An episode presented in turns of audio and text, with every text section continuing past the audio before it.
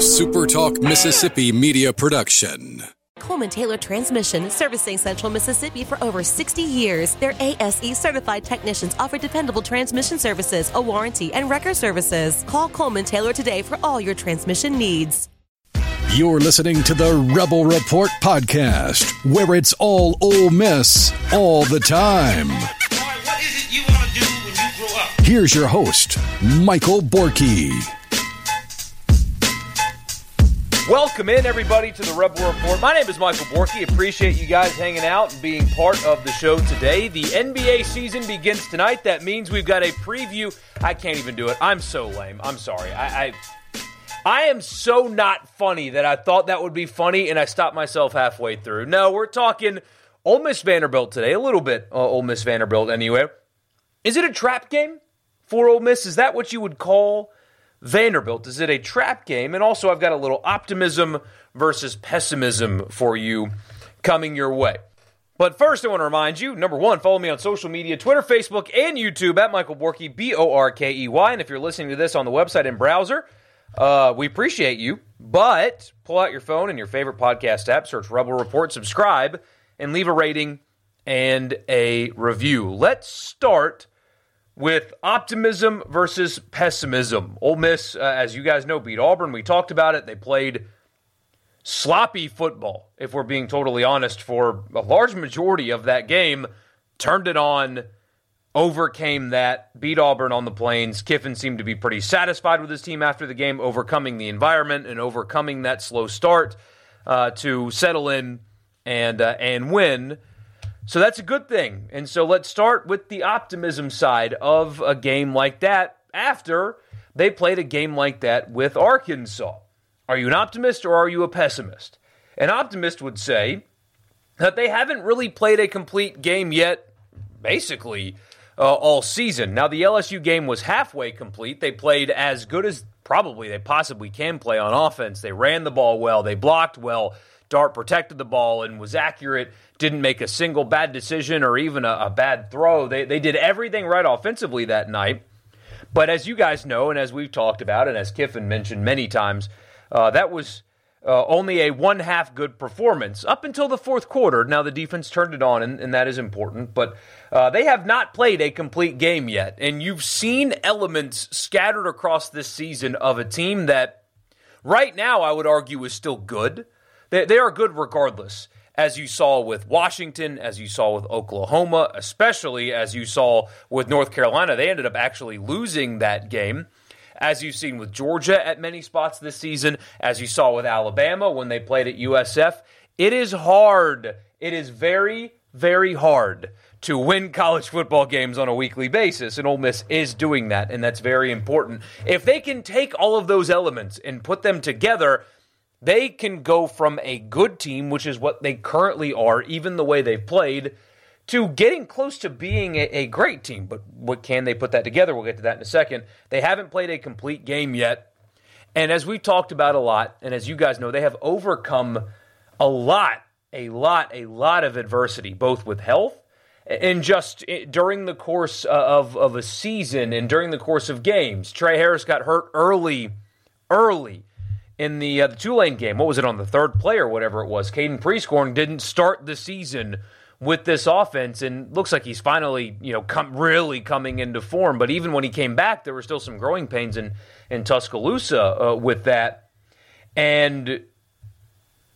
They, they lose to Alabama. They get a lot of heat for it, deservedly so.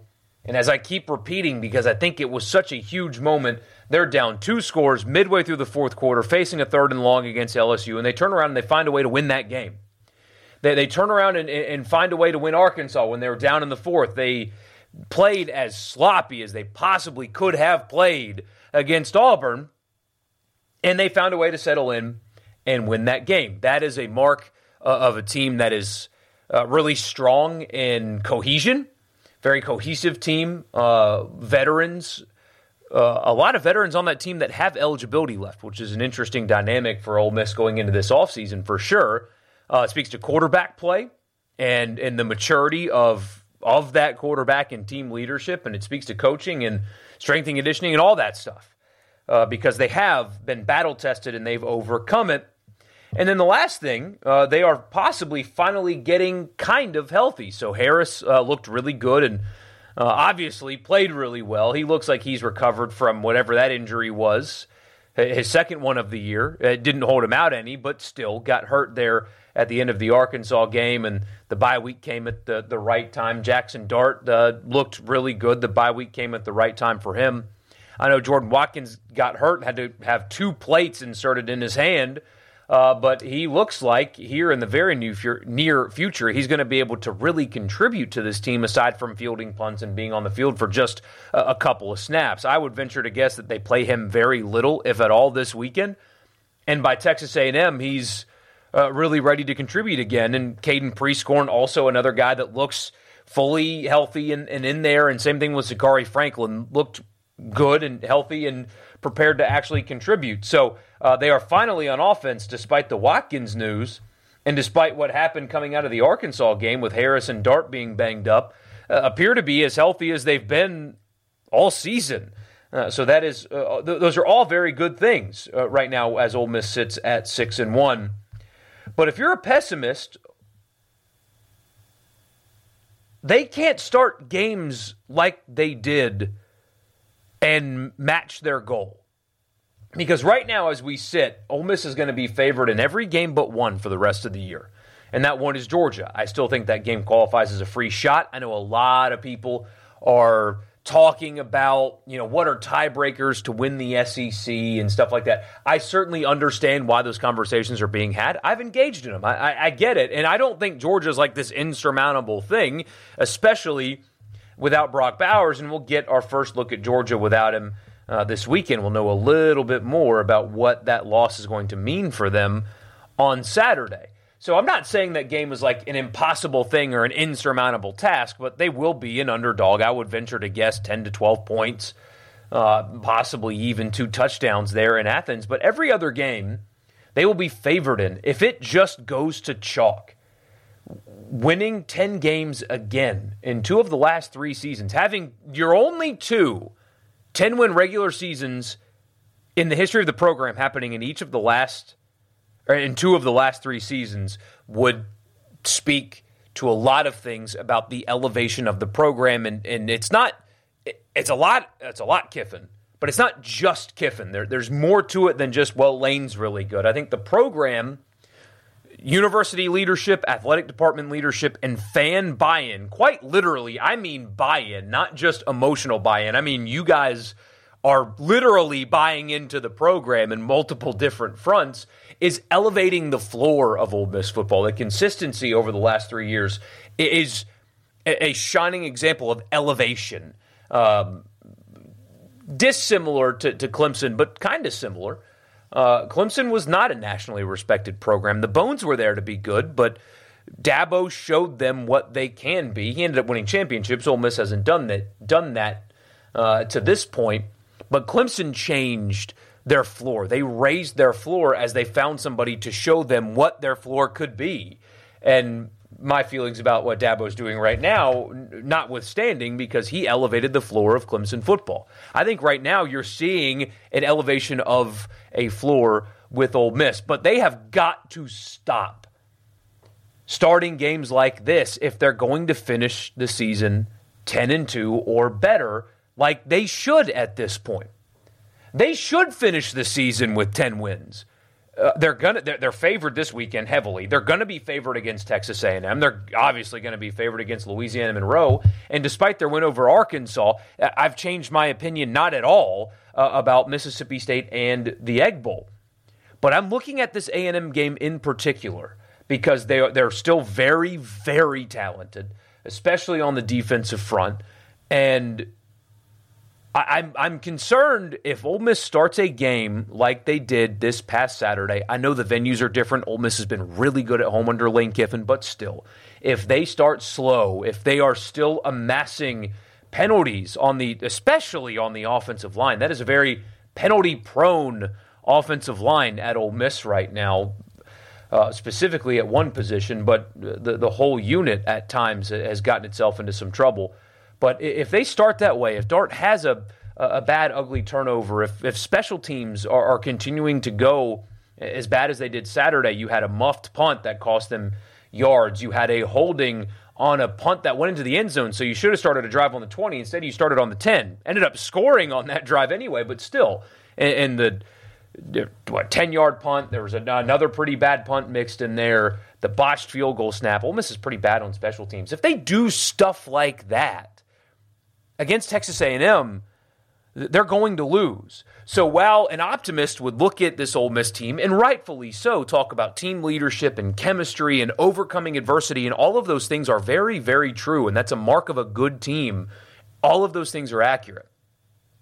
But if they don't if they don't stop starting games this way, same thing uh, like in the Arkansas game, but if they don't stop starting games that way, it's a hard sentence to say uh, then somebody like A&M is going to sneak up and beat them. I mean, my feelings are known about Mississippi State's team at the moment, but you, go to Starkville with the cowbells and, and start sloppy like that and turn the ball over and, and things like that. Weirder things have happened. So uh, a pessimist would tell you that sloppy starts and, and getting down early and stuff uh, is a problem that's going to come up and bite them eventually. And frankly, I I sit here, and I think that you should sit here and be concerned about that a little bit. Uh, the, the truth is always somewhere in the middle. It's good that they're overcoming it.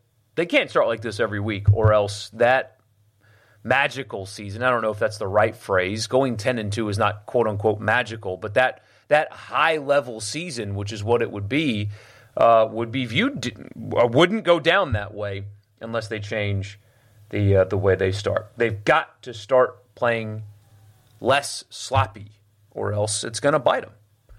The podcast is brought to you by Advantage Business Systems. Check them out online, absms.com. That's the website if you're in the market for office technology and you're a Mississippi business. So any anywhere inside of the state of Mississippi, if you're a business that is seeking office technology, Advantage Business Systems has you covered. absms.com is the website. Tell them I sent you, and you'll get a complimentary office technology assessment. So you tell them what you need and what your budget is, and they will find a solution for you on me. Check them out, absms.com.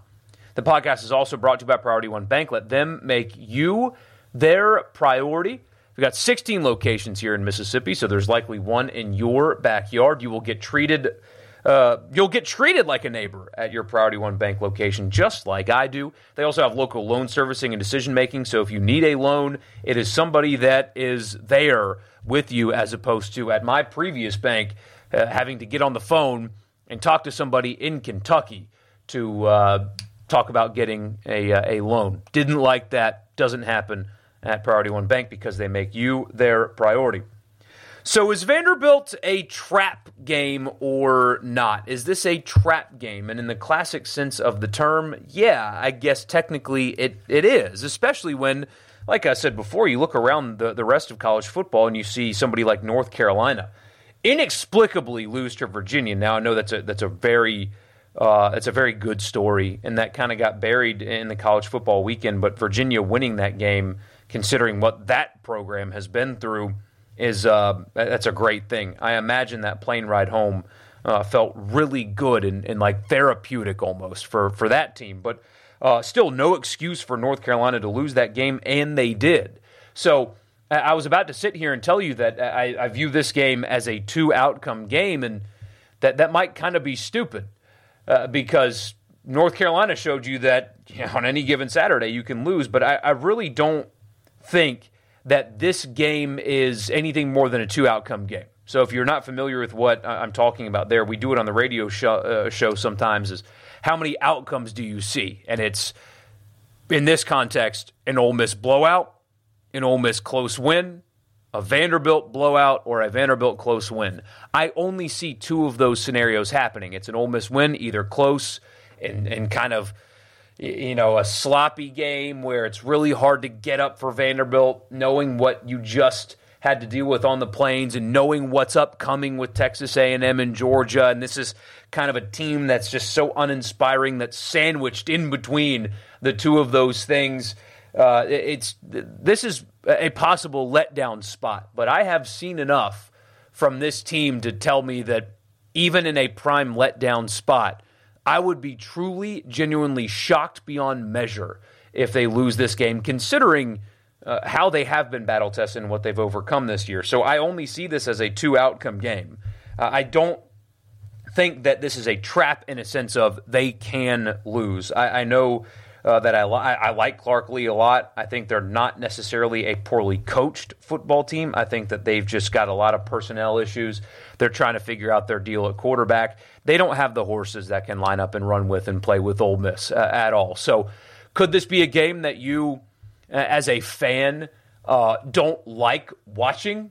Probably. In fact, I kind of expect this to be a game that is a little bit ugly, and you can tell the team's a little bit slow and, and uninspired, and then they kind of figure it out and win by, you know, three touchdowns, and, and they just kind of move on to A and M and get ready for that one. For whatever reason, Lane Kiffin has kind of struggled burying Vanderbilt the way that you would expect with how good his teams have been uh, in each of the last four years, really. Um, you would expect them to to bury Vanderbilt easily, and they haven't done it. Uh, and I think in part because, as we talk about so often, it's hard to get a bunch of 18 to 22 year olds up on a weekly basis, and Vanderbilt just kind of fits perfectly in spots like this on the schedule. But no, I, I, do not view this as a game that is a true trap in the sense of Ole Miss is going to actually lose. However, I did find it really interesting in Lane's presser, and, and I would encourage you to watch it if you haven't seen it already he certainly seemed to be essentially uh, telling you, the fan, you need to bring the energy because I don't expect my team to have much. Uh, he, I mean, five times, I think, uh, made a question and an answer about home crowds have been great this season because they have been. Even Mercer, honestly. But home crowds have been great this season uh, need some of that to to get the team up on Saturday. And that struck me as a coach that kind of knows that it's going to be hard to motivate them. They're going to watch film. They're going to know how much better than Vanderbilt they are, and they know what's ahead. So uh, it sounded like a coach that was kind of expecting a, a bit of an emotional lull and uh, kind of asking the crowd to bring that juice, not the dog, but but, but bring the juice, bring the energy uh, to to kind of spark the team to bury Vanderbilt for the first time in, in Kiffin's career, at least uh, out of the gate. So found that a little interesting. Uh, otherwise, um, sounds like the team is getting healthy, as I said before. Uh, everything that every goal is in front of them, including uh, the playoff. Now they need help to get to the college football playoff. We've been talking about the scenarios on the show a lot, but uh, still, I mean, you can certainly tell your team and make it believable that that's on the table for them. So everything is still in front of this team, and uh, we'll see. Frankly, we'll see how next week plays out because this one I am not particularly concerned about the W or the L. Uh, on the schedule. So, anyway, those are some quick thoughts for you. Appreciate you hanging out. Are you an optimist? Are you a pessimist? The truth is somewhere in the middle. It's a concern that they're starting or not putting complete games together, but the fact that they are doing that and overcoming them and winning is also a positive. Straddling fences on this podcast, probably not the best. Uh, probably should just have a big, strong take, and that's it. But that's kind of how I feel. And is Vanderbilt a trap game? Uh, I honestly, I don't think that they are capable of making it one. So there you go. Talk to you guys uh, again uh, later on this week. Appreciate you uh, listening to the show, and I'll talk to you soon. A SuperTalk Mississippi media production.